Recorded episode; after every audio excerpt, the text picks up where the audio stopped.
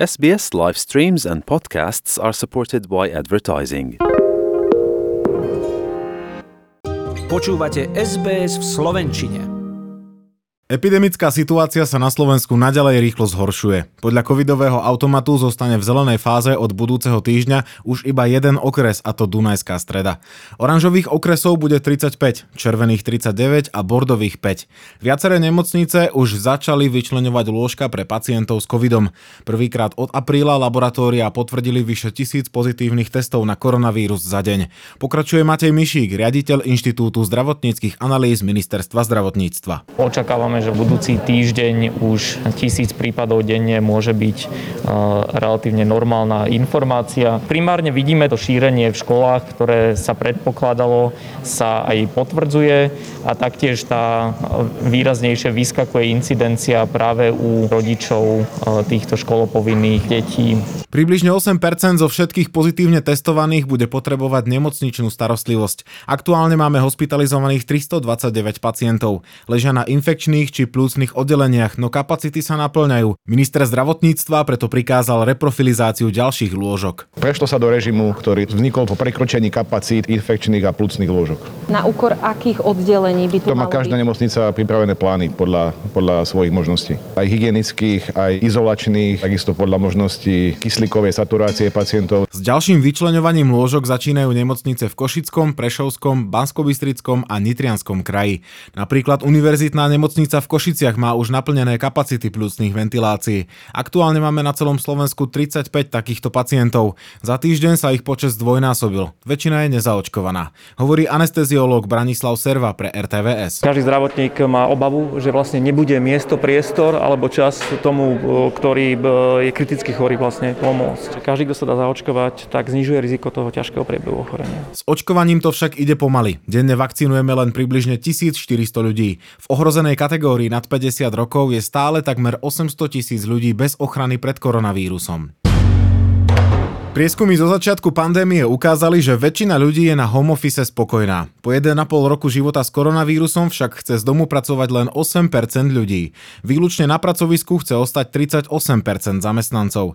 Ďalších 54 by privítalo kombinovaný model. Vyplýva to z prieskumu portálu Profesia a iniciatívy Open HR Forum.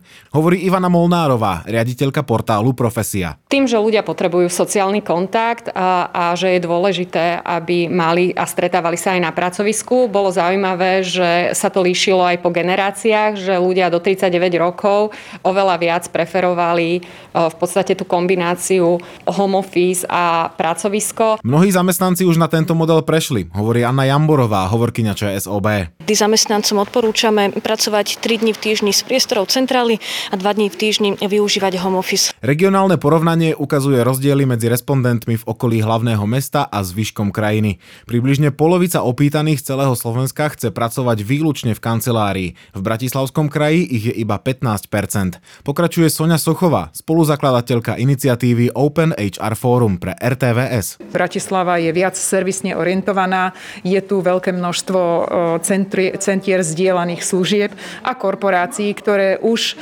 model práce z domu alebo taký, takú možnosť tej flexibility poskytovali pred pandémiou. Podľa prieskumu sa počas pandémie mnohí ľudia začali zaujímať aj o svoje duševné zdravie. Psychológ Peter Suník vysvetľuje, že zamestnanci, ktorí pracovali iba z domu, museli zároveň plniť viac úloh. Boli zároveň matkami, zároveň partnermi, zároveň zamestnancami. Dieťa potrebuje opateru, potrebuje pozornosť, pretože keď nemá pozornosť, tak stráca pocit bezpečia. Teraz matka sa rozhodovala, či byť viac matkou alebo byť viacej zamestnankyňou. Samostatnou kapitolou sú podľa odborníka partnerské vzťahy. Tvrdí, že práca z domu u mnohých spôsobila tzv. ponor ponorkovú chorobu, teda napätie v rodinných vzťahoch.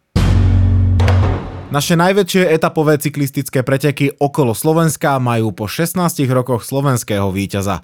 Pri svojej premiére ovládol celkové poradie Peter Sagan, ktorý bol v štvrtej etape po štvrtý raz na stupňoch víťazov. Preteky tak ukončil s bilanciou 3 druhé miesta a 1 tretie.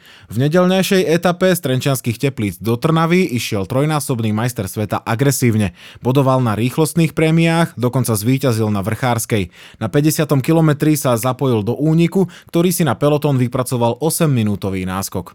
Vo vedúcej skupine chýbal priebežne druhý kolumbíčan Hodek, ktorý tak stratil šance na celkový triumf. Okrem celkového víťazstva patrí Saganovi aj obľúbený zelený dres za víťazstvo v budovacej súťaži, hovorí Peter Sagan pre RTVS.